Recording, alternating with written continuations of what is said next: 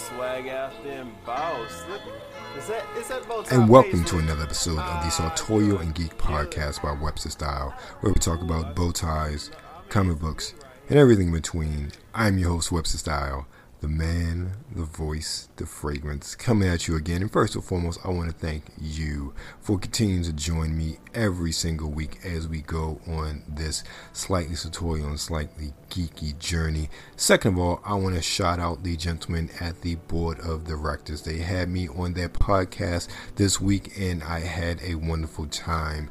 Uh, joining them, just talking about, of course, fragrances, life, disappointments, and just, you know, defining and establishing what it is to be a man growing up in this world today. And you can find that podcast amongst many others that they've done. I believe that was episode 140 at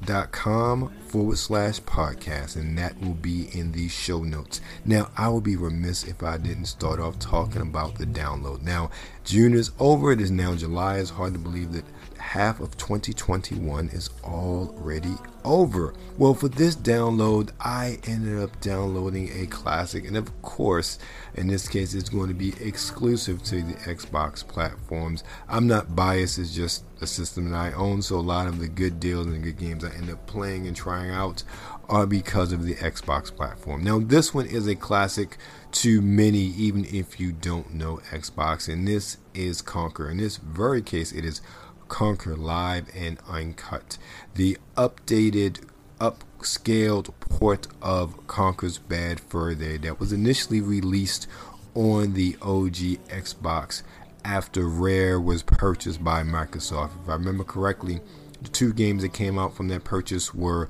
Grabbed by the Ghoulies and Conker Live and Uncut. And one of the selling points of the game at that time was its multiplayer form or component, which now unfortunately does not exist. It was one of the uh, showcases of the Xbox Live service back in the day.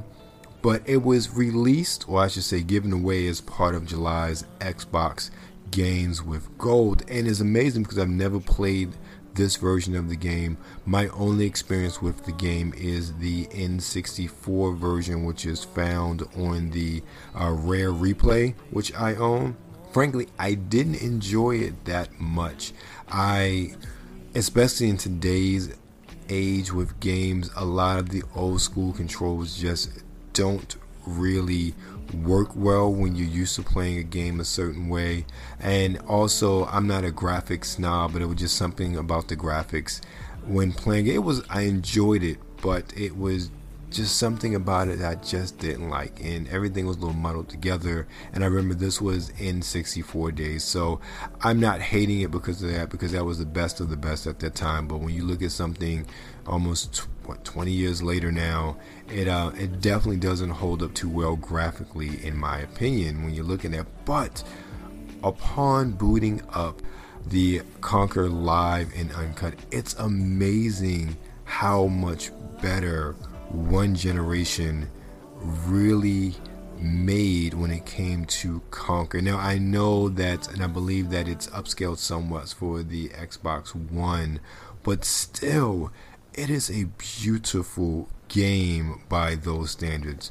It just it still holds up today. I wish it was widescreen, but because it's an Xbox game, I think it's uh, the ratio is four by three, so it's not a widescreen game, and the loading screens are a bit of a pain in the behind. But I do have to remember when this game was initially or initially published. So it's one of those things where I really am amazed and was amazed by the game and more importantly just playing through it a little bit of time that I have uh, definitely the rework controls work so much better but more importantly it's just a beautiful game to look at and to play especially when compared to the original. And it's really cool being able to play the live and uncut version compared to playing the initial N64 version on the rare replay cartridge or disc or digital download, whatever you may have at this point in time. So it's just really cool to play. And again, being it is an Xbox game with gold, it is free. But even if you don't score it on Xbox game with gold, it is currently only $9.99. And I will tell you, it is truly amazing how nice this original Xbox game looks.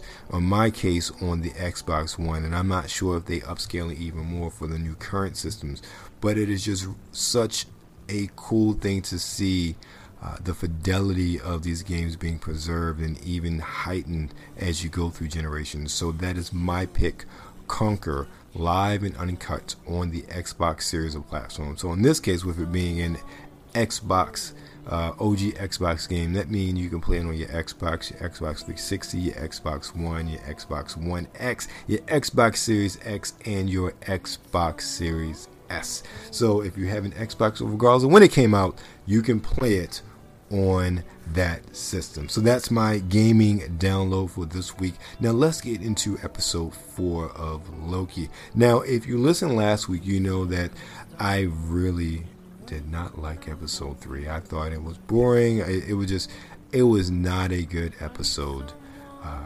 of any Marvel series, especially Loki and the sort of high hopes that I had for it. Well, they say once you hit rock bottom, you can only go up from there. And let me tell you, episode four, the Nexus event, definitely went way, way up compared to uh, episode three, and I forget the name of episode three at the moment. Clearly, it wasn't and isn't that important to it. So you had a lot of revelations here. You had a lot of those seeds that were uh, planted in episode three.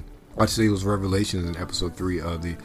Oh, if you have not watched any of Loki, spoilers ahead. So fast forward to the next segment of the show before I go further further. And five, four, three, two, one. So yeah, so all of the workers at the TVA are actually variants, and they've been mind wiped. So they believe they were created by the timekeepers, that they really weren't. So that's interesting. So I wanted to see once that revelation came out in episode three, how it's going to play out in episode four. And Lord knows it did.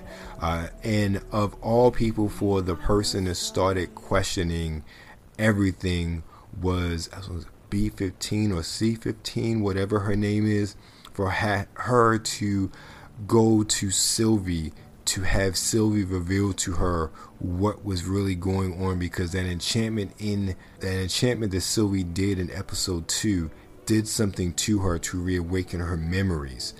And then even with the revelation of Mobius starting to question things, that was really awesome. So you can see that house of cards start to fall. I thought it was really great.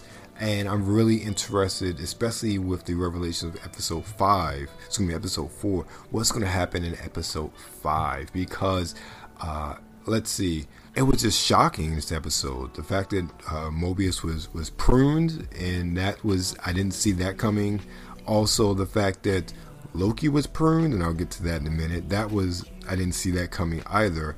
But more importantly, the fact that the timekeepers were revealed, at least the timekeepers that, that their lore is based on, was revealed really to be nothing more than three intergalactic versions of a Chuck E. Cheese show. Yes, they were androids, robots, what have you, once you actually got to see them. That means someone else is really pulling the strings. The question is who? Many theories that I'll probably see going around, they're going to talk about Kang the Conqueror or some sort of relation to him, which I'm pretty sure that's going to happen, especially as you set up the rest of the Marvel Cinematic Universe going forward. However, one of the things that really bothered me is that I forget um, the main judge's character's name, but she clearly knows something. She clearly is in it. like it was revealed to her, and she likes the way it is, and she wants to keep going forward. That's the sort of attitude and her and what her actions really dictate, especially as she's fighting Sylvie and when she prunes Loki. So that's going to be interesting. What sort of revelations come from her as Sylvie by the end of episode four is capture her and not prune her, but taking her to basically tell her what's going on and why things are the way they are. But then Loki got pruned, but he woke up Stay for the end credit scene if you haven't watched it. And another place or realm with a bunch of other Loki variants. And there's a kid Loki, there's a Loki, older Loki dressed in the sort of uh, classic golden age Loki outfit, and then there was a uh, black Loki with a makeshift Hammer of Thor. And I was watching, I believe there was a version of Loki who became worthy of Mjolnir. So I think that's probably that Thor.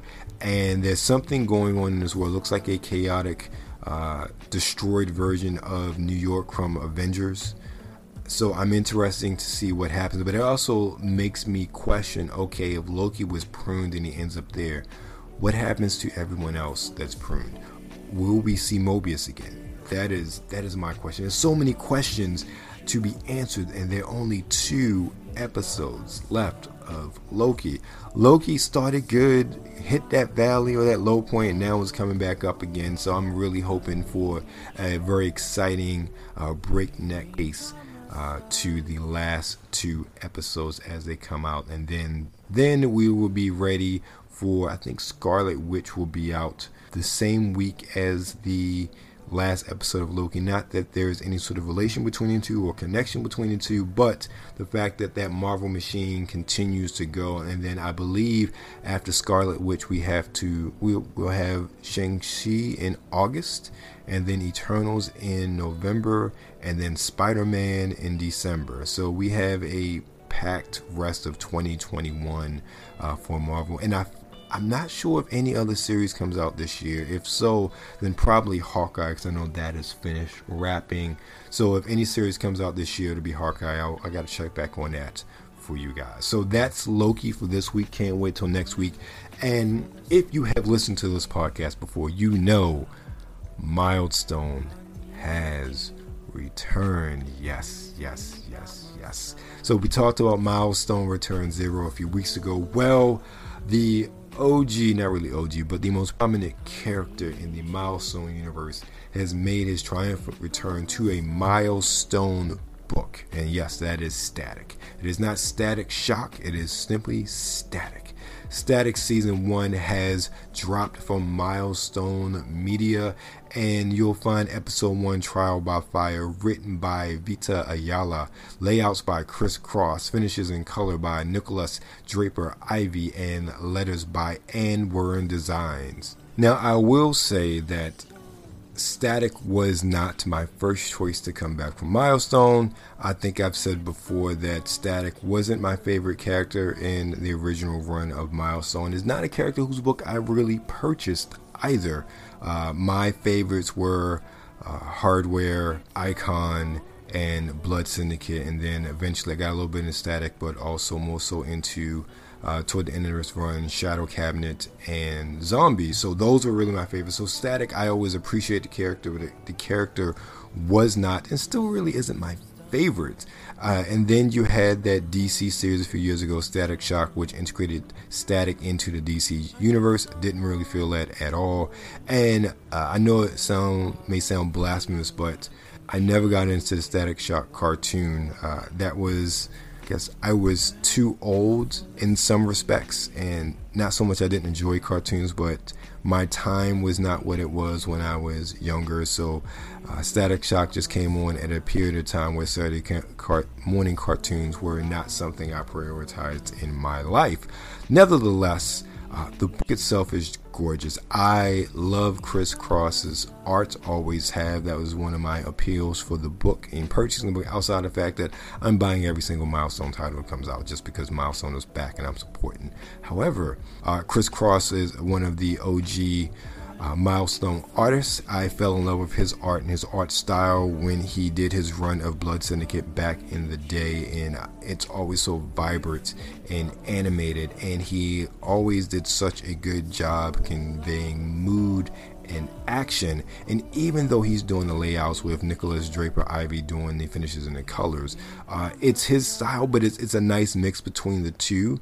Uh, I I think it's beautiful. The color also is just really awesome. Uh, I think also just from a price point, there's been many issues with the price of comics going up nowadays. This is a $5 premium book with the uh, pages and what's coding and then the cover. I feel like I'm paying, like I paid my $4.99 or I got my $4.99 worth uh, for this book. So I will say that there are other books that I've purchased and seen over the years that are certainly not worth that $4.99 price point. This is definitely one of them. I will say that I've seen a lot of flack over the past few months since the issuing of Milestone Return Zero that people are talking about how they're making static political because he ended up getting gas. The Big Bang happened at a Black Lives Matter protest. To those people, have you never read a Milestone comic before? I don't know what comic book company you think or what series of writers you think you're talking about. Milestone has always been political from its inception back in the 90s. That's what it was about because there was a voice of minority, minority populations, minority issues, which are always political in the United States of America that were not being addressed in mainstream comics. So for those of you who say that oh static's getting political is not my static, you clearly never read a milestone comic. And furthermore, I never really watched the show. But I know Static Stock, excuse me, Static Shock the show dealt with political issues, dealt with race. Come on, you had Virgil who is in love with Frieda, who's a white girl. Come on now. That right there as a basis for the show and its characters, there are I don't get why people are talking about oh it's political oh it's this oh it's that. Like this is milestone has always been milestone and always will be milestone.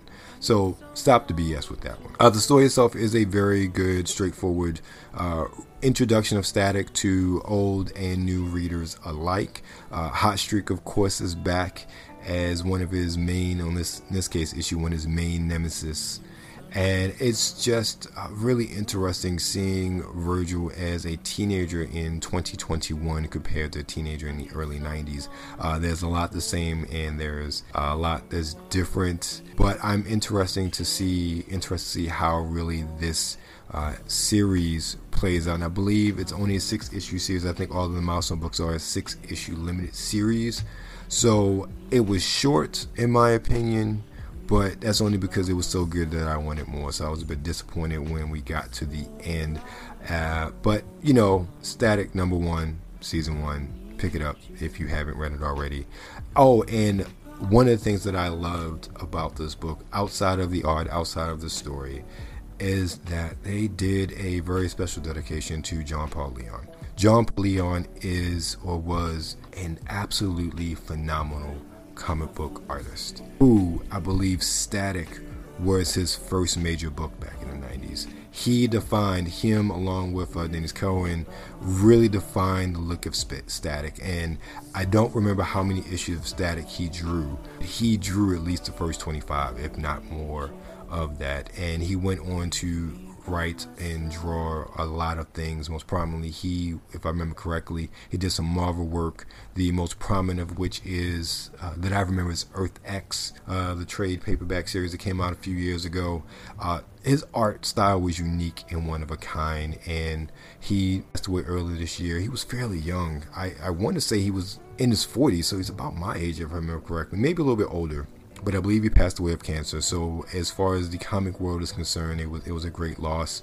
He he was a phenomenal artist. I never met the man personally. I only was an admirer from afar of his artwork and just the things he did with a pencil and how he was able to convey a story uh, with his art. And his art was not conventional. His art, in my opinion, was very abstract uh, in in his delivery and that was so much part of what set him apart and made him unique and also really defined static for a generation because a lot of what he did artistically was translated through static's many interpretations over the years um, afterwards so I love that, and I love the fact that Milestone did something like that in Static number one. So that's Static number one, and now, of course, we are here for the fragrance of the week. And with the fragrance of the week, I'm going to dip back into the pot of fragrances that I've talked about before, but I've never given this one its spotlight.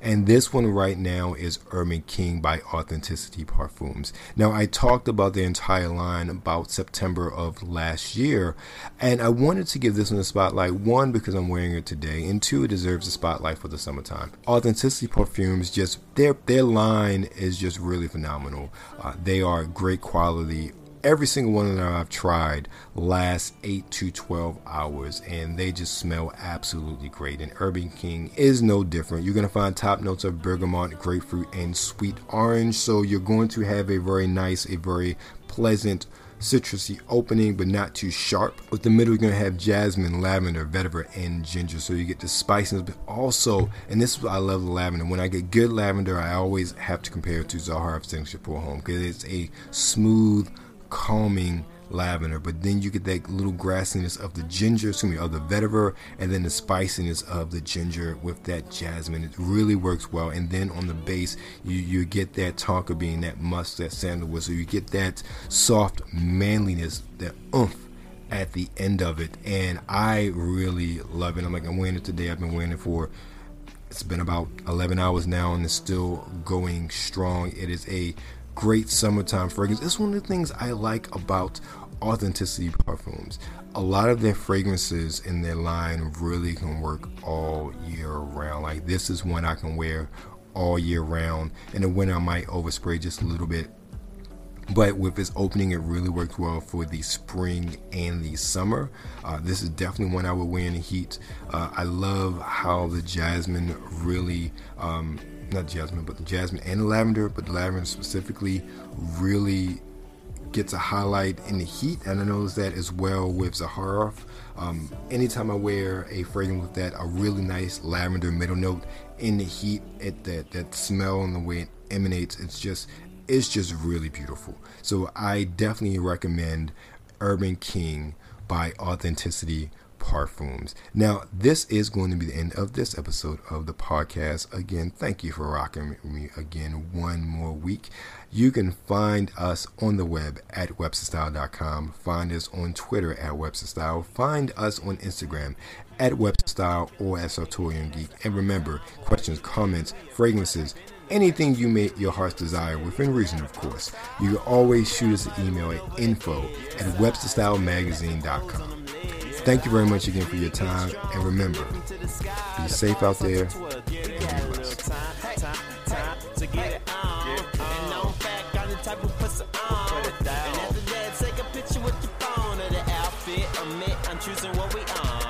That was Tree Green Tuesday.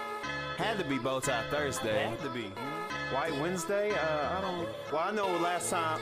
Well, I wore polka dot. You didn't wear. Oh, Miss Million, them hills killing them, but I'm sure it's a Thursday. Bow tie Thursday, pasta cream in your heels looking sharp, babe. Acting like you don't know the rules up in the workplace. Must I remind you it was till on your birthday? Don't get me wrong, I think we killed in the birthdays. And you picked the hell of fit for the church day. Let's say you picked the risk game for it. Now you got the floor filled bras that you purchase. Pick a color scheme that can match your berry corset. Get the berry cream. Berry cream. Get the berry cream. Can make a little scene. Cause no one man should have all that styling. Take it off, clothes on the floor piling. No one girl should fit it all in them jeans. So take it off and let me see what's under them seams. Cause no one man should have all that styling. Take it off, clothes on the floor piling. No one girl should fit it all in them jeans. So take it off and let me see what's under them seams.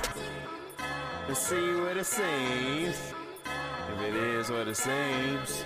Do it again. Not, chicks be looking thick leggings, you know what I mean? I don't, I don't know.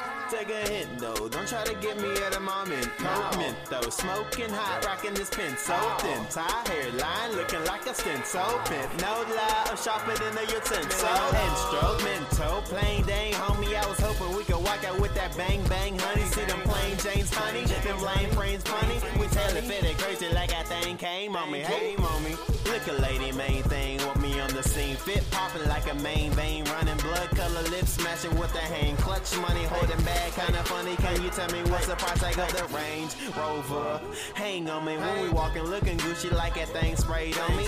Walking with a limp like an ankle sprained on me. Yeah, I rock the cardigan. She don't really want me because one man should have all that styling.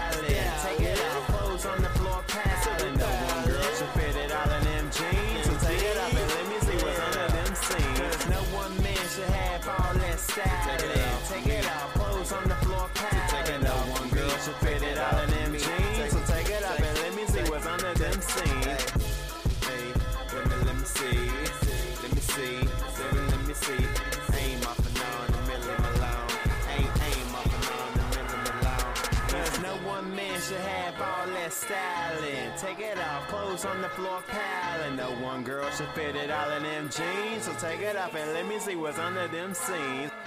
Oh, you wanted to? Oh, I completely read that wrong.